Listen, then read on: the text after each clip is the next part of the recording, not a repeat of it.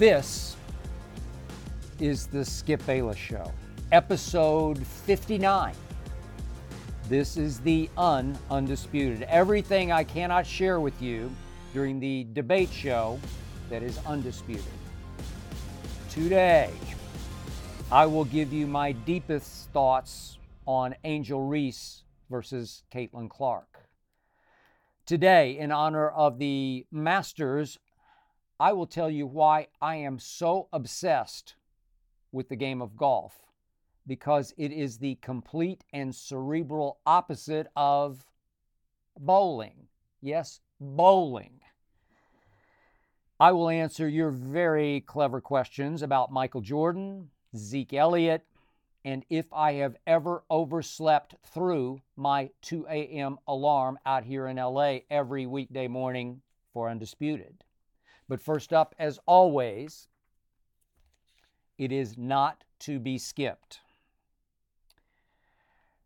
I have a whole lot to say about what went down between Angel Reese and Caitlin Clark. But first, some context about how my racial point of view was formed from childhood up. As I've told you before, the primary maternal influence in my childhood was provided by a woman named Katie Bell Henderson, who was black. She worked for my grandmother, but not because my grandmother was wealthy, she wasn't, or because my grandmother wanted a servant right out of the help, she did not. I'm talking about, you know, the the equivalent of a plantation slave, which Katie Bell was the opposite of. My grandmother traveled for her work, and Katie Bell ran her household with a free hand and an iron fist. She was treated like family, not condescendingly, but like family. She had Christmas with us, she celebrated all the holidays with us. She became the most powerful figure in my childhood, more of a mother to me than my mother ever was. My home was broken, as I've mentioned to you before. Both my parents were problem drinkers. So I got left at my grandmother's with Katie Bell many, many days and nights. Katie Bell pretty much raised me, taught me everything I know about right from wrong. She was a tough woman a big, easy laugh. Born in Alabama, raised in some of the meanest streets in Chicago. But now she had come in my childhood to Oklahoma City to find work in better weather. I will never ever forget the incident that occurred when I was maybe seven years old while staying at my grandmother's with Katie Bell. My grandmother was rarely there.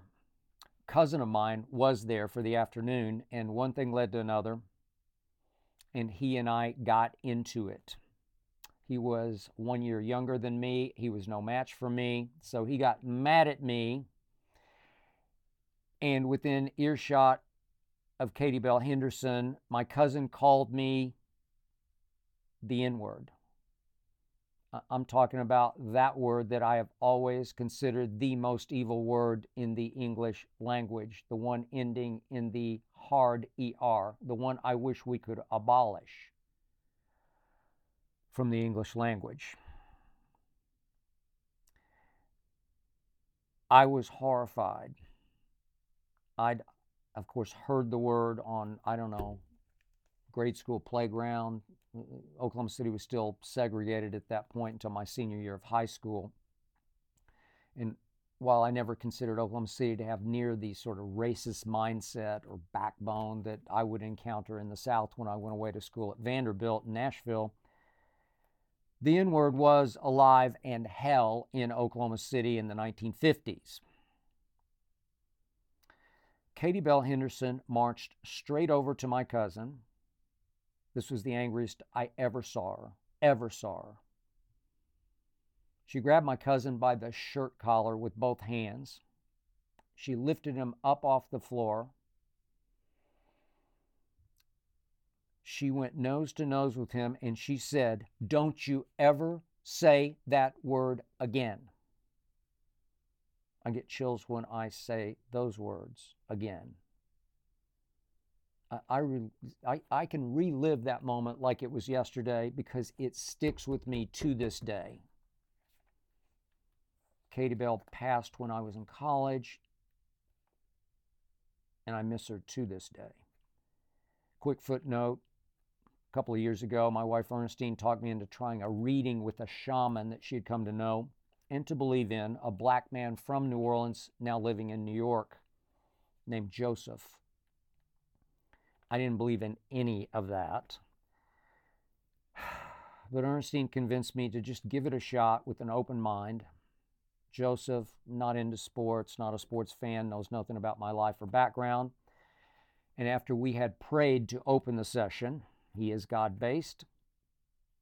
He said to me, This is on the phone, hmm, someone wants to join us. It's a black woman. Joseph described her to me on the phone. I said, Katie Bell? He said, Yes, it's Katie Bell. She wants you to know how proud she is of you. Nothing that has ever happened to me meant more to me than that moment in that phone call with Joseph in New York. So it was, as I grew up, that every summer we played twice against an all black team in, in baseball.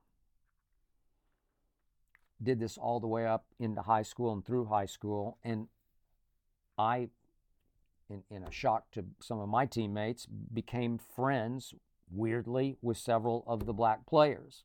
It just happened very naturally. We talked before games, during games, after games.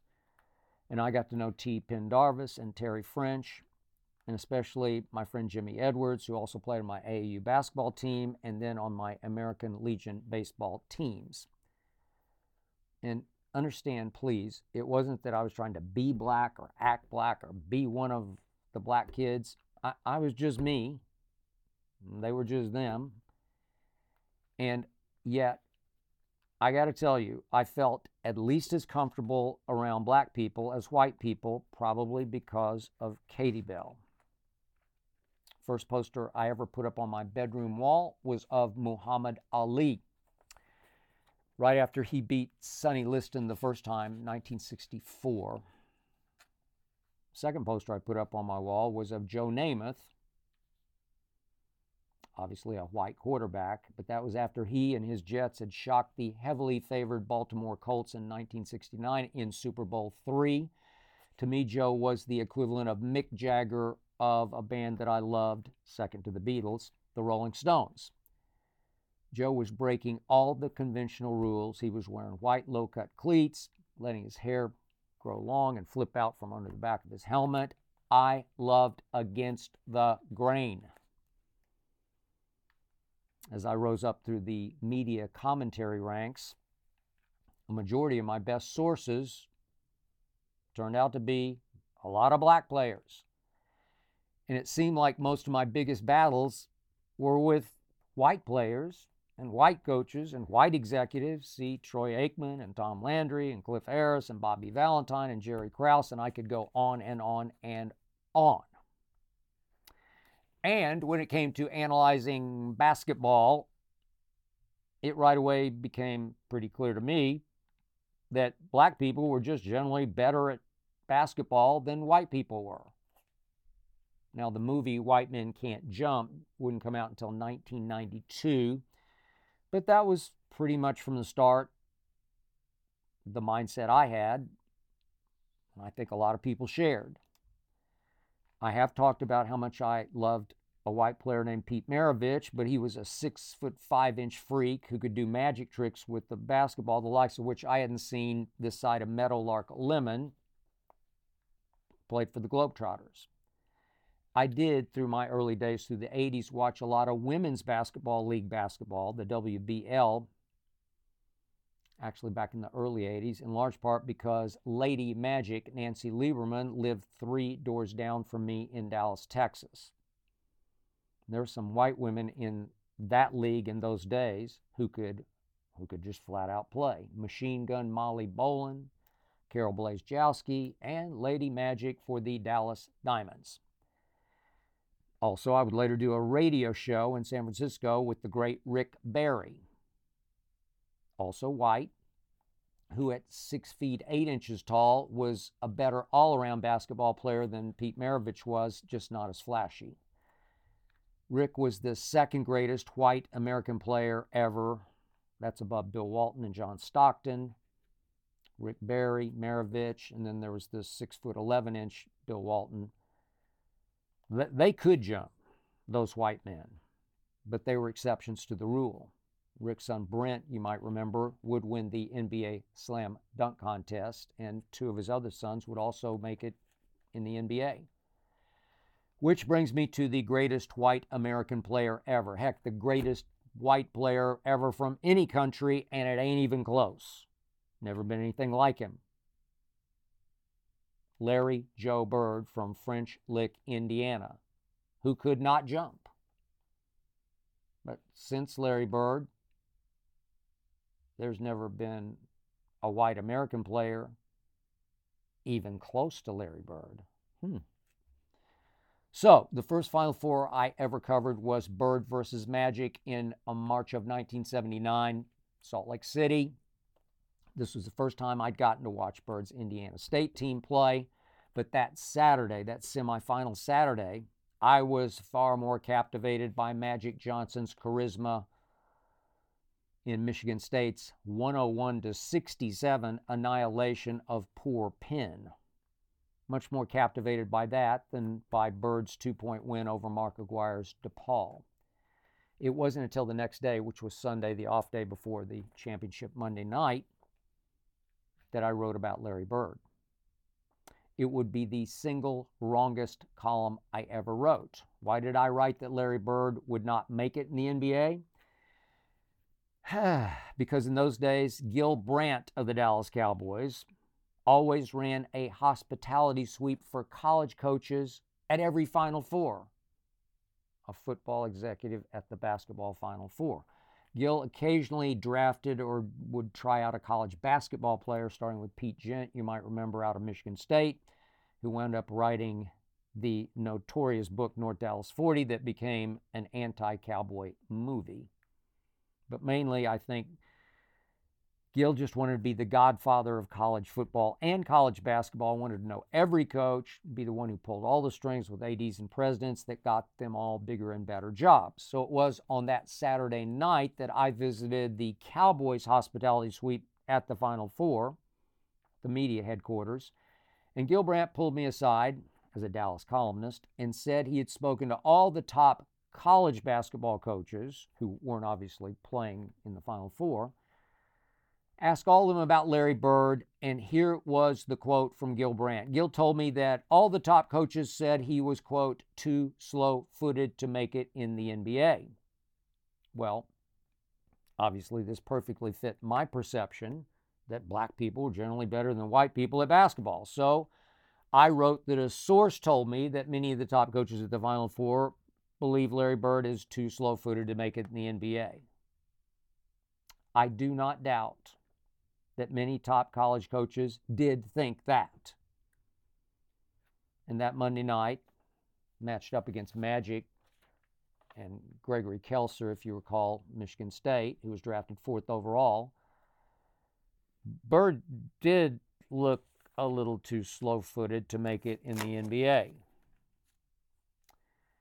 What I did not understand, comprehend, grasp was that Magic versus Bird had finally put the Final Four on the national map because Larry Bird had become white America's great white hope, not hype, hope.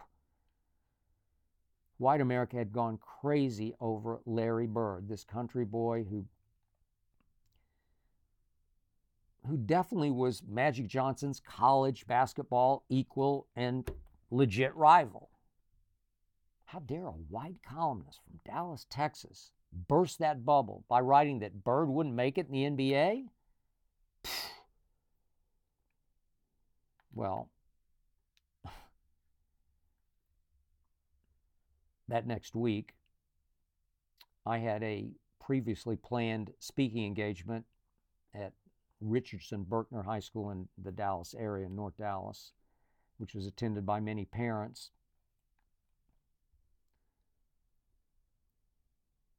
who were all over me during the Q&A session. I got roasted. How dare you? I was basically being accused of being a reverse racist.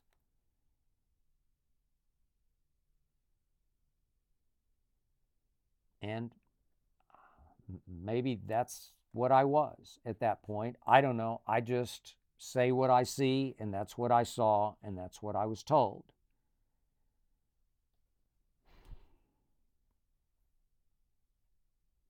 I am now hoping that Caitlin Clark versus Aliyah Boston in South Carolina, then Caitlin Clark against Angel Reese in LSU in Sunday's championship game will further help launch the popularity of the women's Final Four just the way Magic versus Bird did the men's. Maybe it's for all the wrong reasons, but I still hope it launches. I told you in last week's podcast that the women's Final Four would be far more interesting than the men's.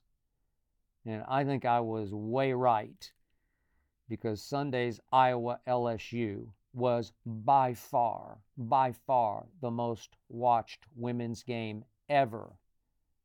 A mere 103% up from last year's championship game. But once again, for the record, LSU started five black women. Iowa started five white women.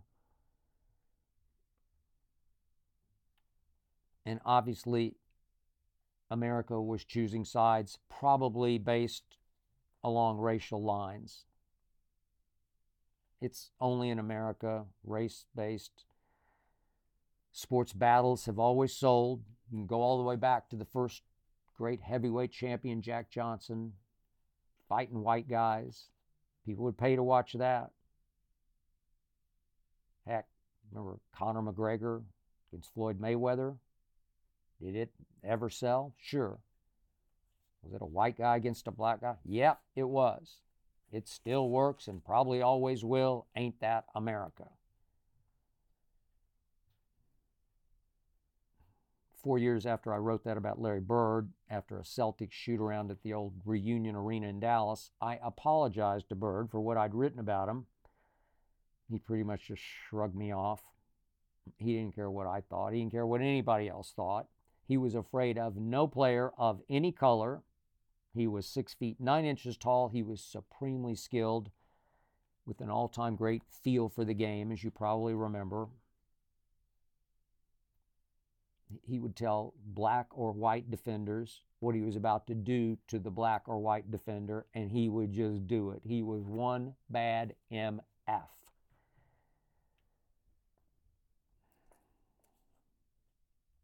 Yet, what was I told on an All Star Saturday at Reunion Arena, 1986 All Star Weekend in Dallas, Texas? a Maverick source I trusted, knew very well, who was in the locker room while the three point shootout contestants were putting on their uniforms, told me Larry Bird walked in and said to his four black opponents, Which one of you ends is going to finish second? I was told that Larry Bird said the most evil word in the history of the English language, and I was stunned and outraged. I wanted to write about it, but I could get no confirmation from any of the black contestants. I'm pretty sure at that point they were afraid of the great white hope Larry Bird. I assume they were also afraid of the league and the commissioner and the owners and society in general at that point. It was 1986. Bird was a god to white fans, MVP, NBA champ, in a league that was, as you well know, mostly black. That was 37 years ago. And by the way, my debate partner on Undisputed, Shannon Sharpe, favorite player when he was growing up as a, as a kid, rural Georgia, Larry Joe Bird. There is no way a white star could get away with what I think Larry Bird got away with that day in Dallas. I'm pretty sure we've at least come that far.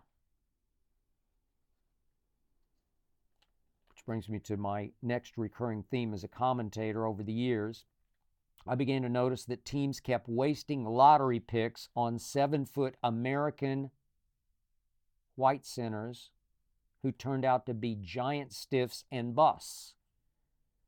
This crescendoed the day of the 2012 draft when back on ESPN's first take, I said there was no way I would take the Illinois center Myers Leonard with a lottery pick. Portland took him 11th overall. Myers Leonard hasn't been a bust. He has lasted 10 seasons in the league, in large part because he learned to shoot threes at a 39% career clip, which is pretty great. But in 10 seasons, Myers Leonard has averaged 5.6 points and 3.9 rebounds and 0.3 blocks per game, not exactly 11th overall numbers. I took a beating from bloggers that day before that draft. Bloggers who were offended, I even brought up race. There was an ESPN PR woman who called me and said, how could you make this about black and white? It was just so unnecessary. And I responded, no, it was necessary. There has been a long history of American white centers overdrafted in the lottery, and I detailed all the failures to make my point. By the way, you can also go back to the Jimmer Fredette draft another great white hype. I took a strong stand and I said there is no way I would draft Jimmer Fredette, especially in the lottery. Heck, I, I wouldn't have drafted him in the second round. Being reverse racist, I don't know. Just calling him like I see him. I just said he can't play in the league.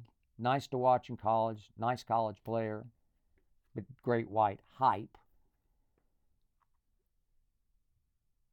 He went 10th overall. Klay Thompson went 11th. Kawhi went 15th. Heck, Jimmy Butler went 30th. Bust. Jimmer bust. I'm sure he's a great kid. No, nothing personal. Bust.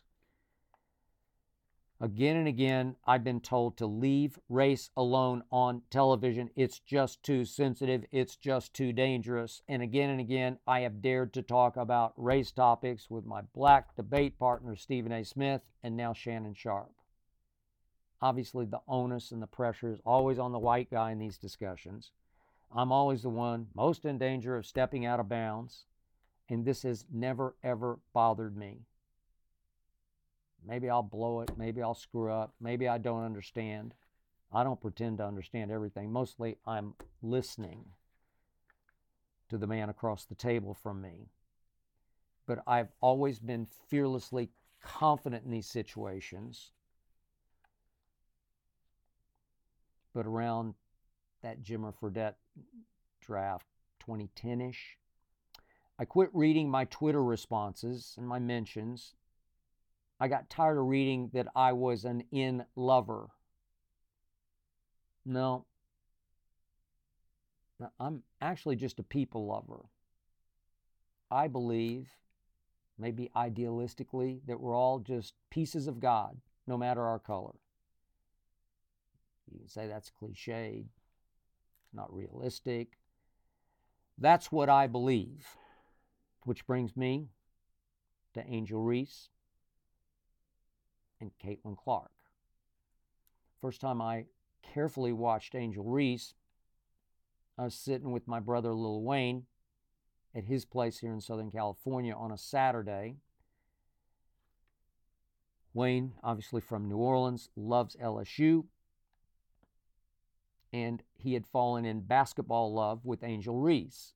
So I sat with him on his couch watching Angel do her number on Tennessee. They ended up losing the game, but she was sensational. And what immediately captivated me about Angel was what got me early on about Magic. She just plays the game so passionately, with such charisma, with such personality. She's having so much fun that she makes it fun for me to watch her dominate.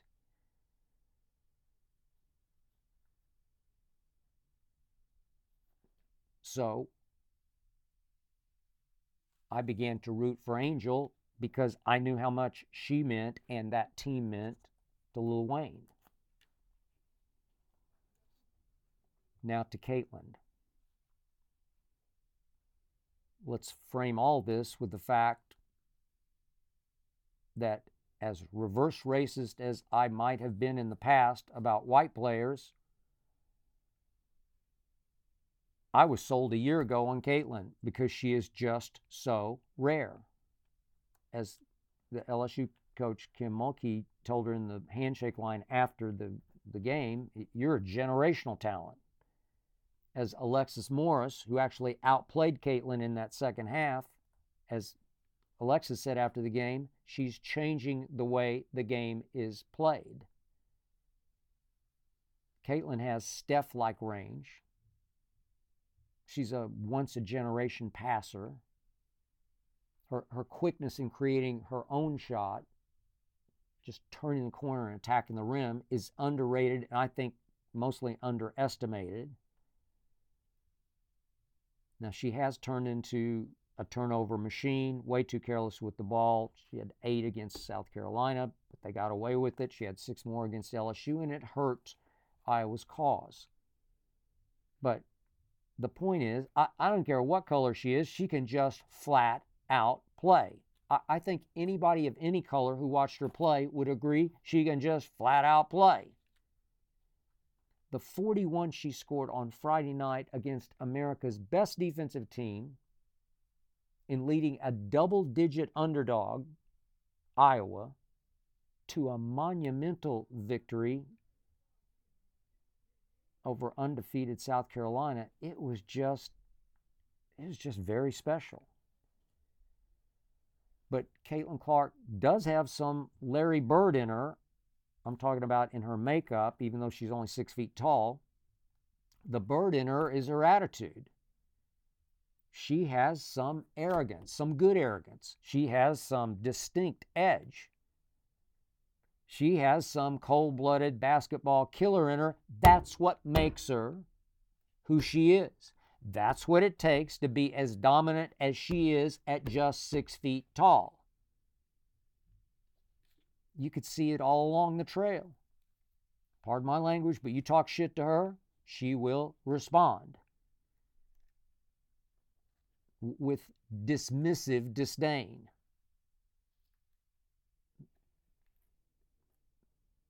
You remember Hailey Van Lith for Louisville said something to her late in the Louisville Iowa game regional final. And Caitlin turned to her and said, You're down 15, shut up. Okay. And after she scored 41 against South Carolina, in her on court interview, I don't know if people caught this, but with fairly dismissive disdain, and I'm just going to paraphrase her response. She said, I couldn't believe they kept guarding our post players out so high while they were setting picks for Caitlin out high because it allowed me to turn the corner and go uncontested to the rim. So, in effect, she was taking a bird esque shot at the South Carolina coaching staff, I guess starting with Dawn Staley. for whom I have huge respect because all she's ever done is win.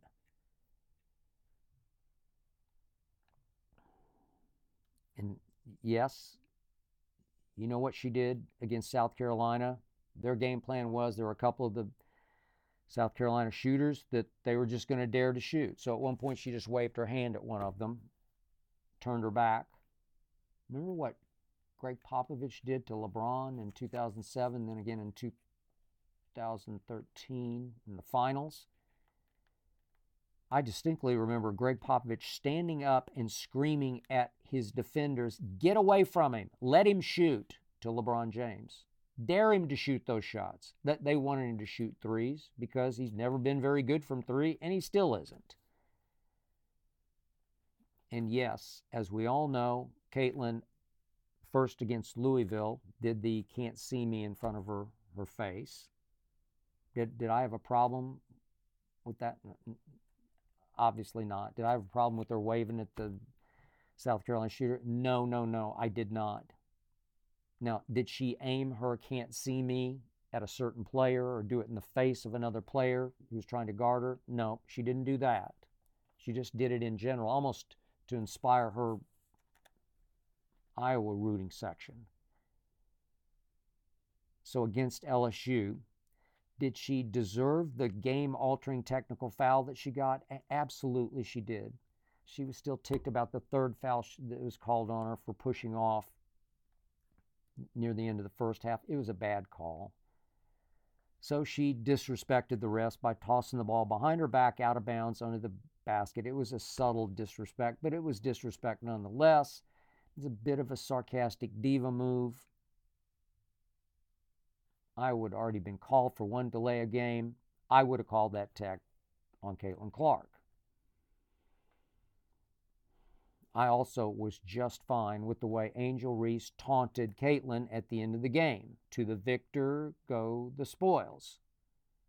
She earned the right to do exactly what she did.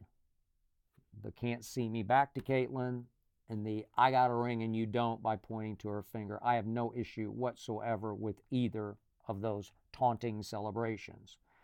But I will say this, and I'm still not sure enough was made of this if Angel did yell what some lip readers believe she yelled at Caitlin in that moment, if, if she did call her that, a term I'm not going to say, that is over the line. That was not necessary. That to me crossed the line into straight hate.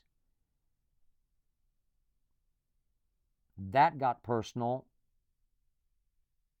That, if in fact she said that, lost me. So remember, just for the record, Caitlin didn't call out Angel before the game, didn't challenge her, didn't say anything but nice things about LSU before and after the game that I know of. Yet, Angel said she doesn't take disrespect lightly. That Caitlin disrespected South Carolina with the hand wave and disrespected Alexis Morris who did guard her for much of the game. I, am not sure what Angel was talking about there. I'm just not sure about it. I didn't hear anything about it.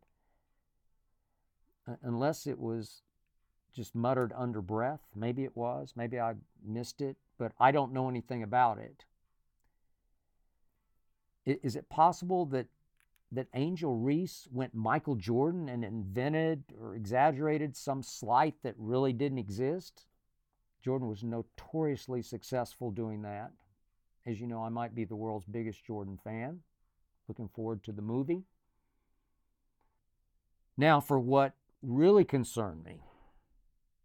Look, Angel Reese is just a kid. We know that kids live on social media. Heck, I, I live on it in different ways. But I fear she's taking Twitter way too seriously. As I've said many times, I have watched Twitter ruin the careers of several media members I have worked closely with. They could not quit reading what people were saying about them on Twitter, couldn't quit taking it straight to heart, even during commercial breaks of shows I've been on. All of a sudden, somebody I was working with started acting scary different, got weirdly angry, started responding out of character, I'm pretty sure because somebody on Twitter just just one somebody on Twitter had just written to them and they had just read that they just got their ass kicked on national TV or that they sounded like a fool had, who had no idea what he or she was talking about. Twitter is a hate platform. To me, for an athlete or a media member, no good can come from reading Twitter. I've said it a thousand times and I'll say it a thousand more. Yet after the game, Angel Reese said she loves reading Twitter comments. She has been saving her screenshots all season long. She said, and I quote, All year I was critiqued for who I was. I don't fit the narrative. I don't fit the box that y'all want me to be in. I'm too hood. I'm too ghetto. Y'all told me that all year. When other people do it, y'all don't say anything. So this is for the girls who look like me, for those who want to speak up for what they believe in. It was bigger than me tonight, and Twitter is going to go into a rage every time. End of quote from Angel Reese. Now, in general, in a vacuum, taken completely out of the post game context, I loved and appreciated what Angel had the guts to say. I am with her in principle on everything she uttered right after the game. I am very quick on Undisputed to agree with my man Shannon Sharpe when he rages about the double standard. When white athletes talk trash, taunt, let their emotions spill over, it's passion. When black athletes do the same thing, it's classless. Thank you, Angel. But wait a second. In this case, who said Angel was too hood or too ghetto? Who exactly said that? Any if I was five white starters? No, they didn't. They didn't say a thing. I'm pretty sure people on Twitter said that. Nobody's becoming somebody's, fueled by keyboard courage. It's the farther franker rule. The farther away, the franker you can get. Hmm. So, who exactly are these people Angel is responding to? Are some of them, I'm just throwing this out off the top of my head, some of them KKK members? Are they Proud Boys? Are they far, far right racists? No way for me to know, to gauge, to judge. Did three people say these things to Angel over the course of the year, or 30 or 300 or 3,000 or 3 million? I have no idea. I don't know. Maybe Angel has some idea better than I do, but I'm not even sure she does. Are these people she responded to representative of white America's racial attitude in general? God, I hope not.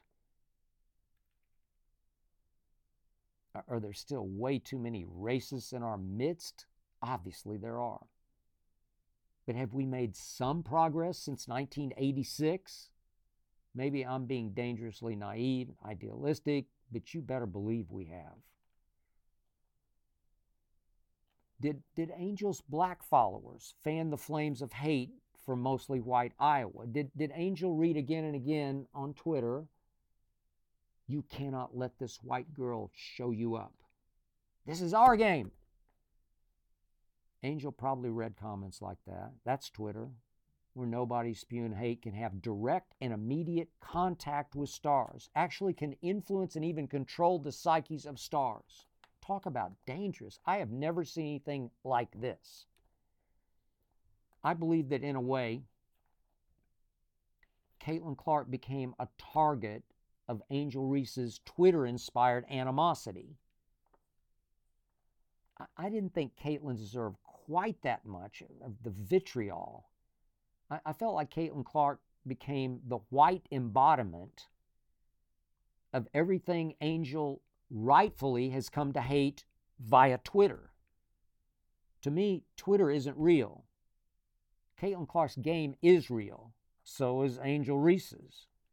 LSU deserved to win that game. LSU shot it better, rebounded better, defended better. Yet, as you well know, here came our First Lady, fanning the flames of black suspicion by saying it was such a great game that Iowa should also be invited to the White House. I'm sure much, if not all of black America, jumped to the conclusion that Jill Biden felt sorry for poor Caitlin having to endure such shameful taunting from Angel Reese. Poor Caitlin deserves to be celebrated too. Let the white girls share the White House stage with the black girls. Come on, Mrs. Biden. Mm. Please wake up. You just played right into the stereotypical white person who just doesn't get it. I realize our First Lady was just trying to celebrate the success of Title IX and the rise of women's basketball, but even I sighed and said, See? And obviously, I'm not even black. Here we went again with another white person who who just can't help himself or herself from falling victim to a racist mindset that they don't even intend. It's unintentional, it's unwitting racism. My final thought on this is more of a confession as I watch Caitlin, excuse me, as I watch Caitlin Clark dominate, especially undefeated South Carolina, I couldn't help, and I was surprised to find this, but I couldn't help rooting for her. I, mean, the girl's got game. She's the truth. But the truth is, I started feeling guilty for rooting for the white girl like this was somehow racist. And again, I fought reverse racism, trying to be objective. I don't know. It all gets murky to me, but as much as I wanted LSU to win Sunday, because I knew how much that would mean to my brother Wayne, I, I just, once again, I couldn't help rooting for Caitlin Clark to at least play great in a losing cause. And once again, I couldn't help feeling even more guilty. In the end, at, at, least a women's basketball game made us all sit back and think about exactly where we are, how far we've come, how painfully far we have to go. I was very happy for LSU. I was very happy for the women's game. But I couldn't help thinking in the end that the biggest winner was Twitter. Let's get to your questions. This is Cole from Florida. Why do you handwrite your notes? If you're watching, I'll show you a handwritten page here. As I call it, hand scribbled, illegible, except by me. I always joke. Well, at least Shannon can't cheat off my notes across the table because I can barely read them. But it's funny you should ask about this, Cole, because the opening topic you just heard was the second time in 59 episodes I tried composing by typing. Now, especially on more delicate and controversial topics, I, I pretty much write my script from top to bottom, every last word, just so I choose every single word carefully without just winging it off the top of my head, blurting an opinion or a perception that isn't quite accurately stated or that I might regret. I almost always hand scribble these scripts. But when I tried to type the Angel Caitlin script, it it just didn't work. it, it actually was slower than I can scribble. Even though I type, I don't know, I used to type 80, 90 words a minute. I don't know what I type. I, I remember I typed on deadline my whole life. So I can type fast, but I can't create fast and type. Not in this context. I suddenly just felt completely out of rhythm, just completely out of whack. I felt no flow, no momentum.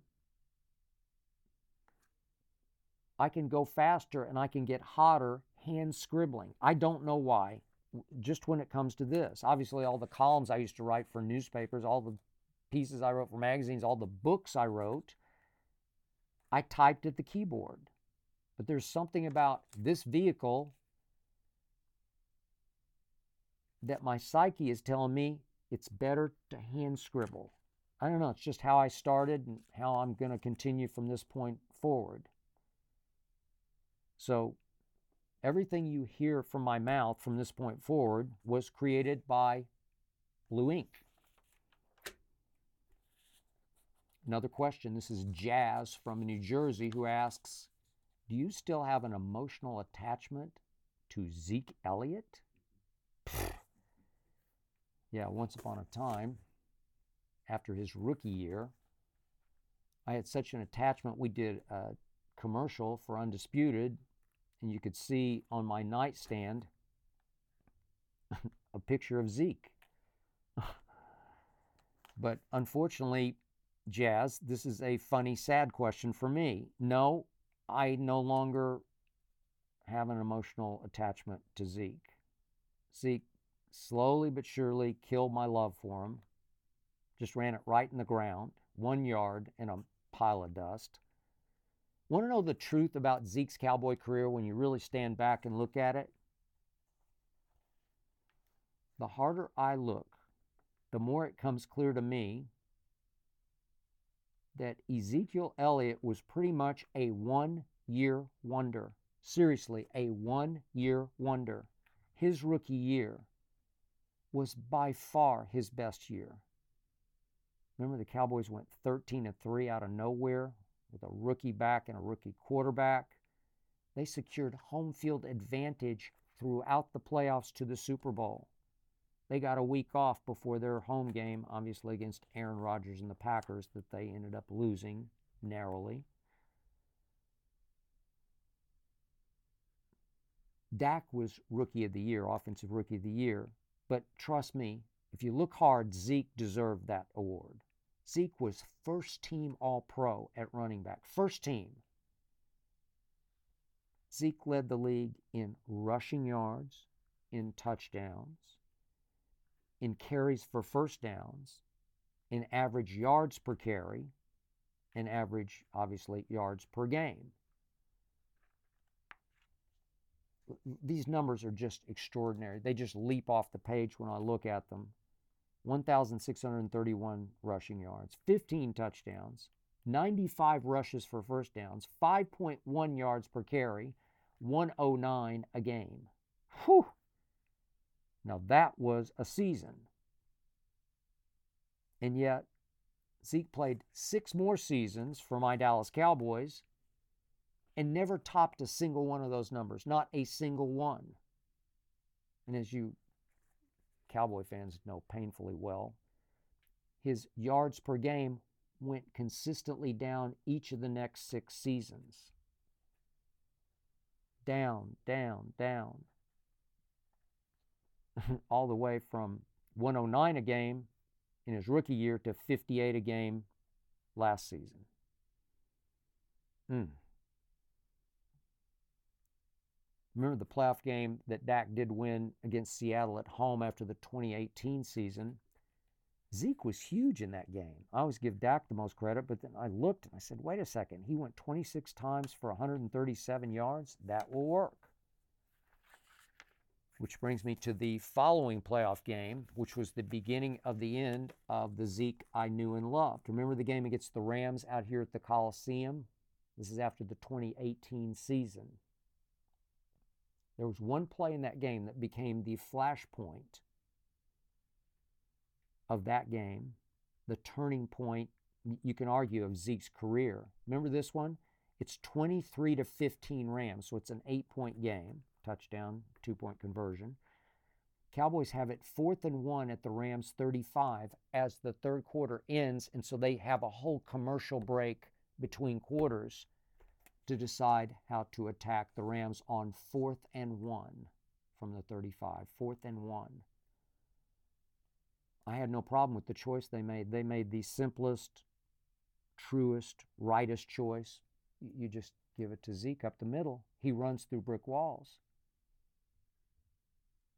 You want to talk about a warrior? Fourth and one, unstoppable. I don't care if it's Aaron Donald or Leonard Floyd. I don't, I don't care who's up there. For the Rams, they're not stopping him. And they stopped him cold. They stonewalled him for no gain. I was stunned. That was basically the game. Remember, next offseason, Zeke holds out. He's working out down in Cabo, and he came back on time for the season to a big new contract from Jerry Jones that made him by far the highest paid running back in pro football. And when the game started, he looked like he was still running in Cabo sand. Zeke hit the wall that he had so often run through. And it's, for me, it just became harder and harder to keep loving a player who could no longer play. And another question from Marcus from New York.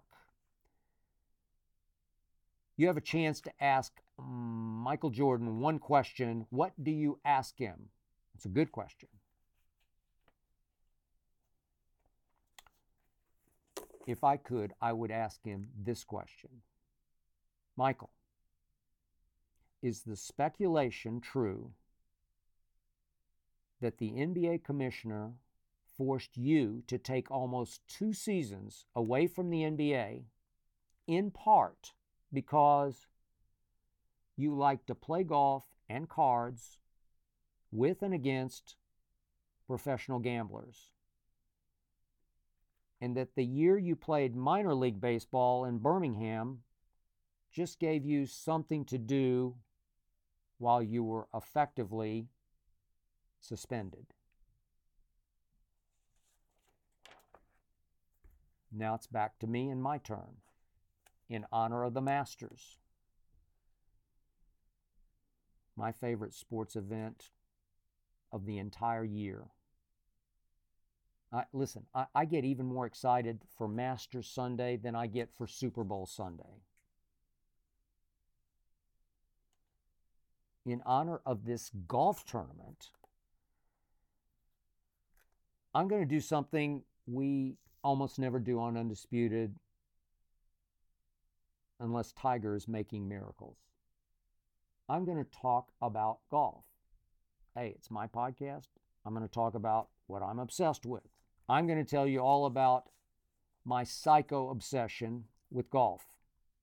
A game I play maybe a couple times a week if I'm lucky, maybe nine holes here, maybe 18 there.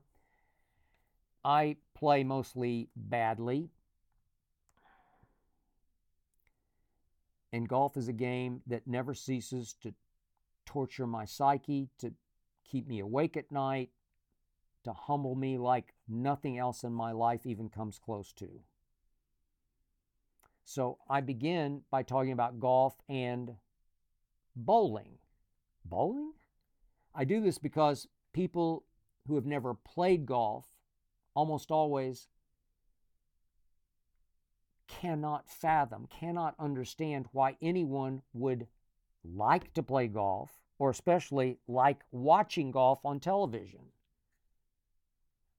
I had a producer friend, my days up in Bristol, Connecticut at ESPN, who once said to me, How can anybody watch these boring guys slowly walking up the fairway, then taking all this time to figure out how to hit their little white ball. I bring up bowling because just about everybody has bowled at some point in their life.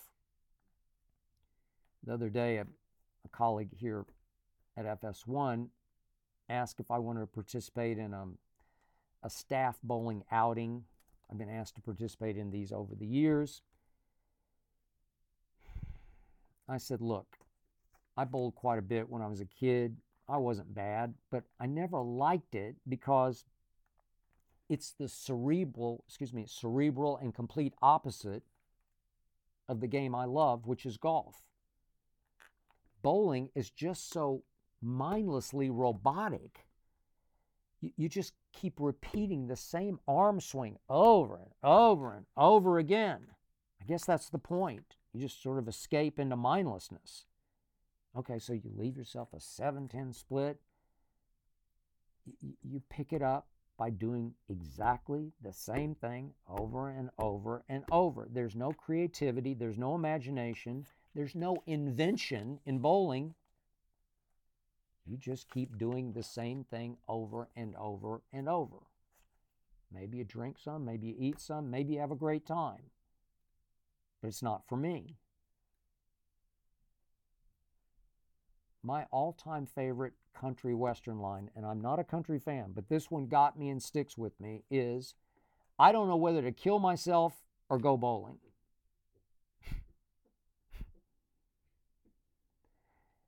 golf is everything bowling is not. In golf, every shot is a whole new challenge because every shot is as different as a snowflake. You can be standing uphill or downhill, or side hill uphill or side hill downhill. This is called your lie. And I ain't lying. Downhill lies make it virtually impossible to strike the ball solidly and to, to get the ball airborne. Should try it sometime. It's virtually impossible, at least for me. It, it's also off a side hill uphill lie for me, and I hook the ball naturally. It, it's virtually impossible to keep from hitting a wild, wicked, out of control hook into the woods and if you have any of these not flat lies in the what's called rough, where the grass is much longer and much deeper, and at the course I play, much stickier, good luck extricating your golf ball very far and keeping it on line toward the green and the flag. Then there's this thing called wind. It can blow in your face and it can force you to wonder if do, do I need to use two more clubs, as in from a six iron down to a four iron. Wind can blow sideways. It can make your hook hook out of bounds. It can make your slice slice into the water. It, it can just gust behind you and it can lift your little half a swing wedge from 120 yards right over the green into the lost ball jungle. Rain or sweat can make your grips on your clubs, ungrippable.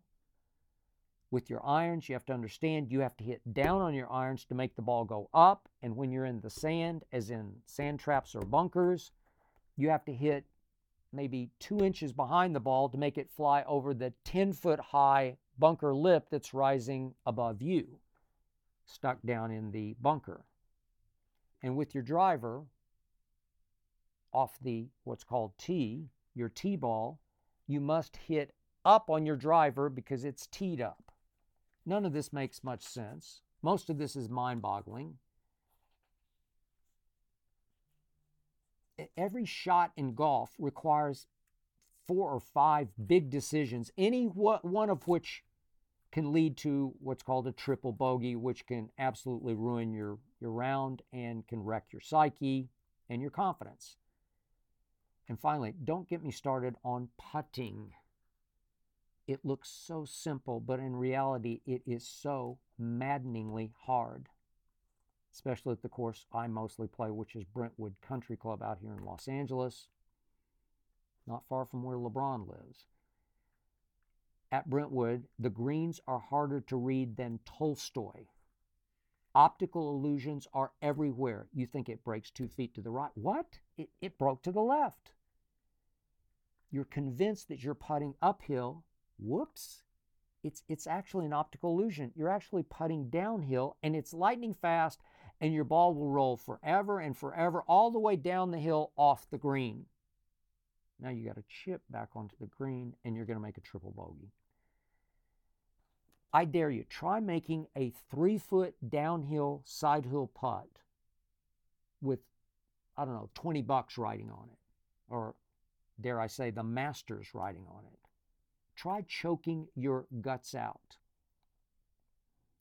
Humans try these grips because you, you, you can't figure out how to, to keep your putter blade going square to the ball and down the line. It's, it's just impossible. It comes and it goes.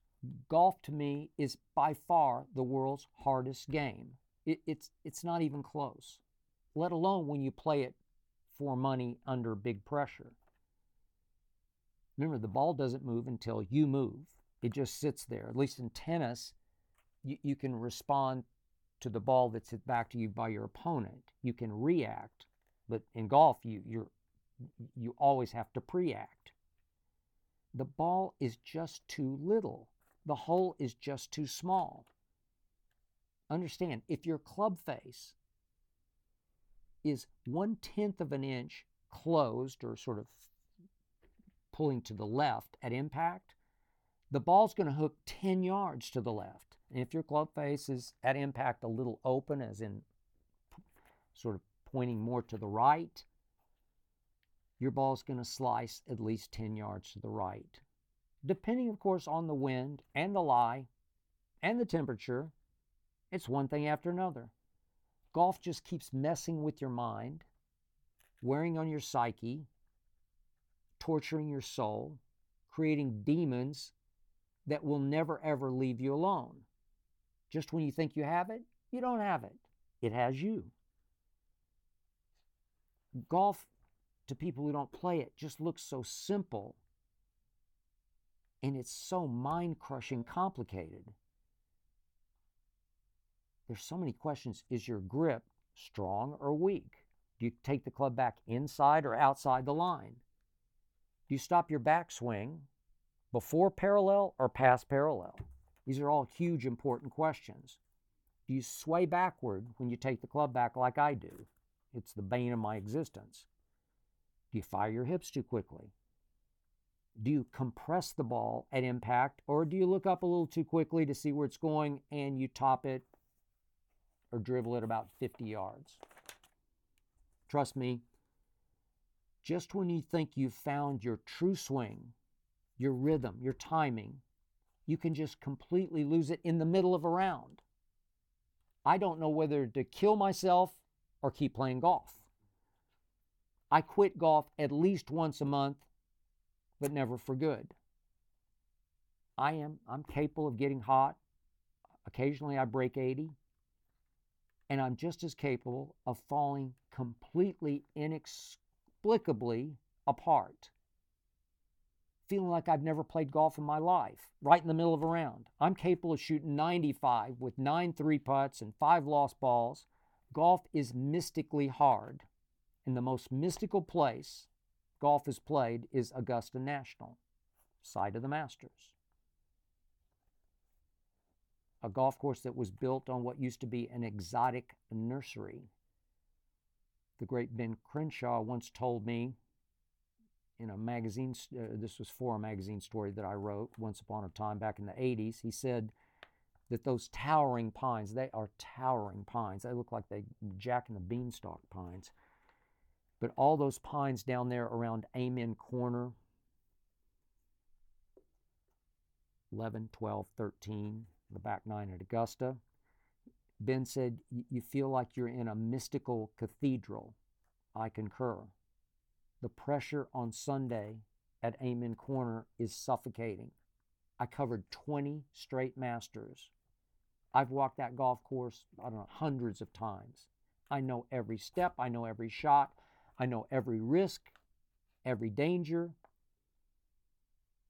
Hey, You can eat those two par fives on the back nine, 13 and 15. You can eat them alive, but they are high risk, high reward, and they can just as easily eat your lunch and then dinner.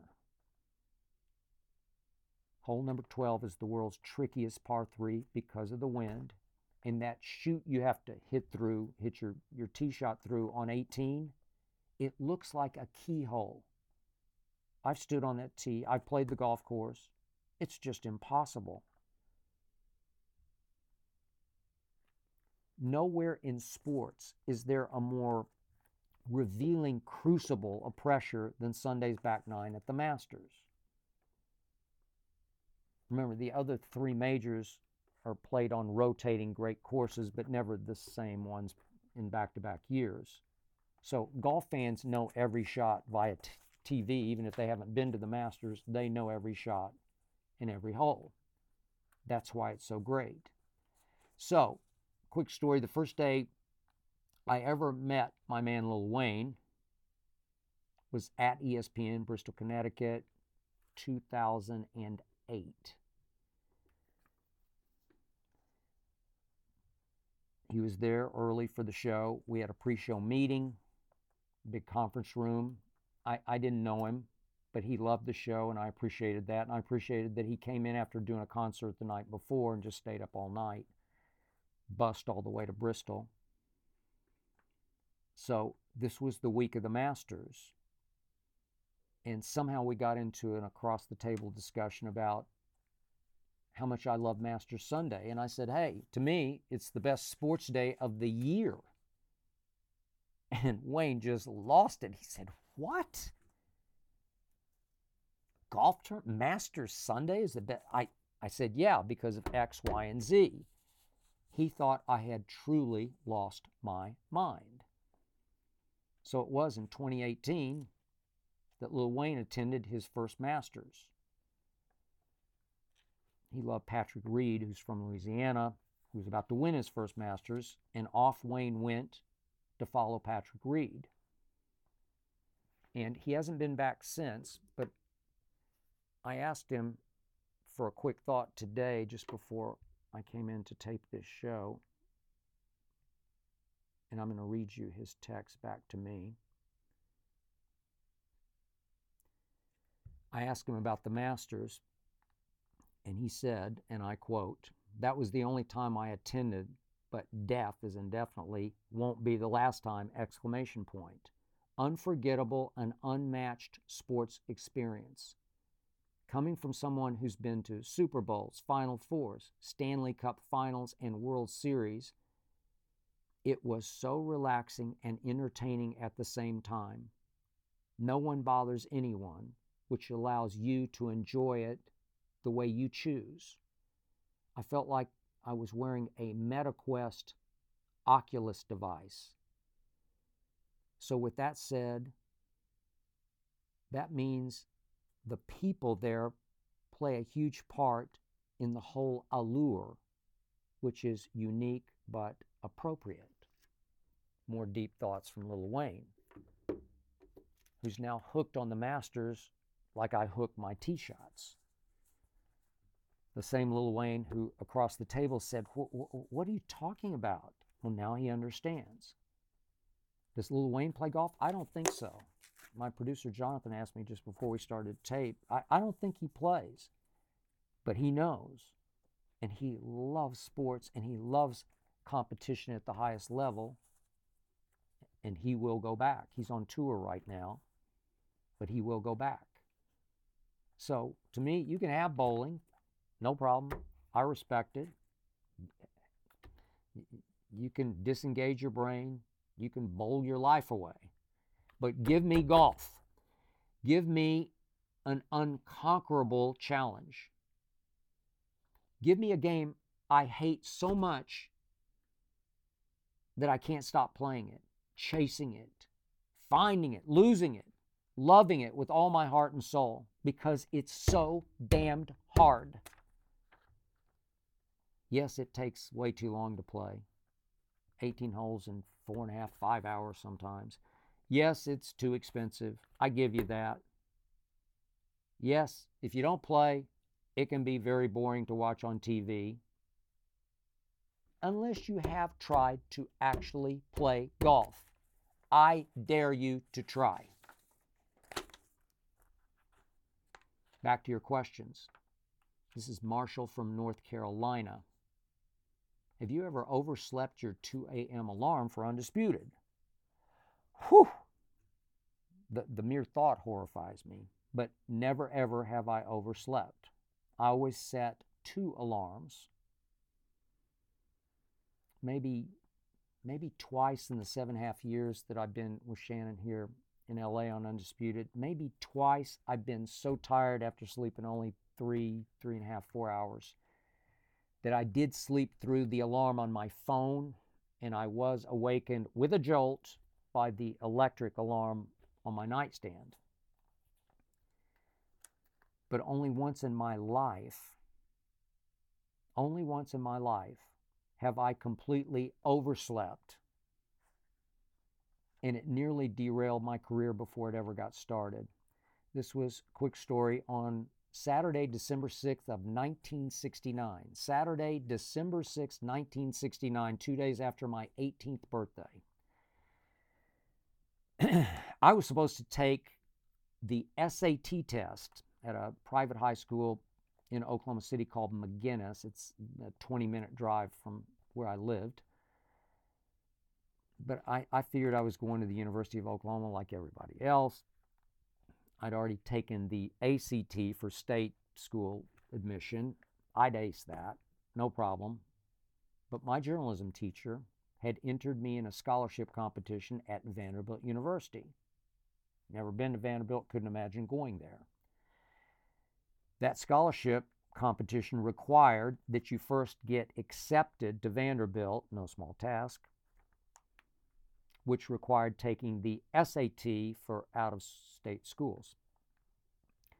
Test was given to my knowledge only once a year. That's what I was told. Did I prep for the SAT? Seriously? No. Did I have, I, I hear the kids today have tutors for SAT.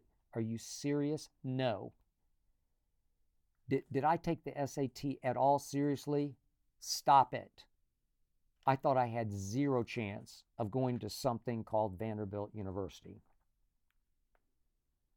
So, my high school football team had an away game. I think it was the final game of the season that Friday night before that Saturday. And it was about a two hour drive from Oklahoma City. And I went with a carload of my basketball teammates. We didn't get back until I think around midnight and I was so wiped out, I managed to fall asleep without setting any alarm or any backup. Fatefully, I woke up, and I remember it like it was yesterday, at 10 minutes until 9. The test started at 9 sharp. I risked my life and other lives to get there at 9:05 to McGuinness High School. The nun who was presiding over the test gave me a look that could have killed me. But she shook her head and she handed me the test and the pencil that it required. And she motioned me with her head to the one empty desk among the kids who were already feverishly taking the SAT. Would you believe I sat down and aced the SAT? I did. I have no idea how. Maybe because I felt no pressure,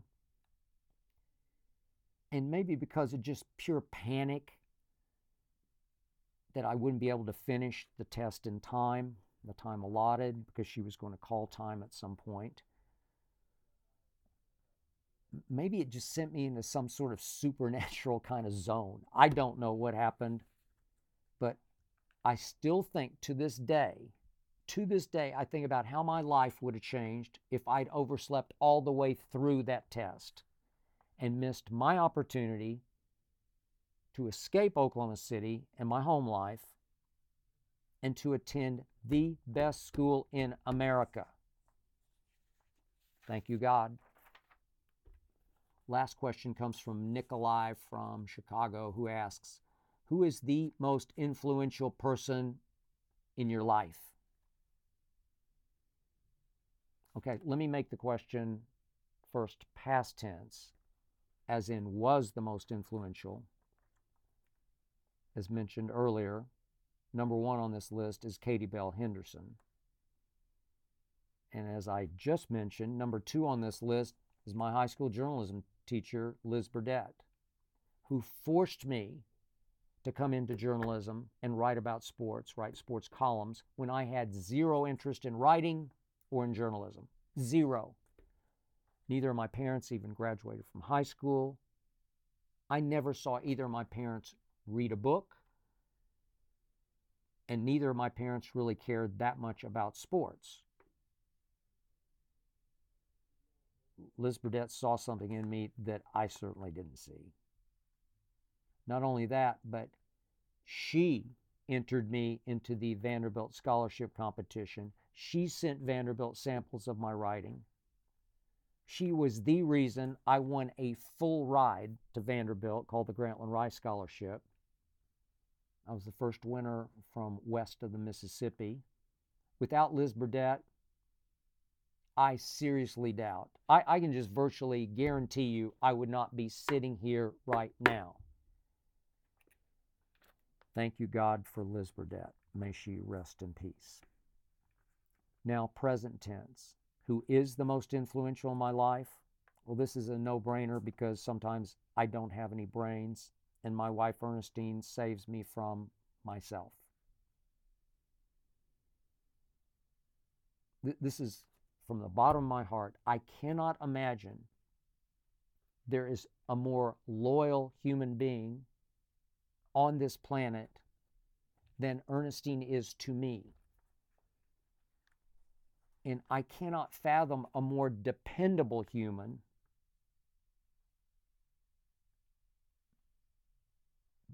than she is to my world. She is fiercely loyal fight you loyal. And she is forever utterly dependable. I, I cannot tell you how valuable those two qualities are to my existence. Those two qualities, fiercely loyal, forever dependable,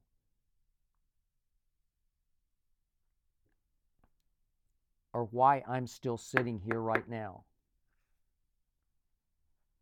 Have I ever been blessed? Trust me, I do not deserve her. That's it for episode 59. Thank you for listening and or watching. Thanks to Jonathan Berger and his All-Pro team for making this show go. Thanks to Tyler Korn for producing. Remember, undisputed every weekday 9:30 to noon Eastern. The Skip Bayless show every week.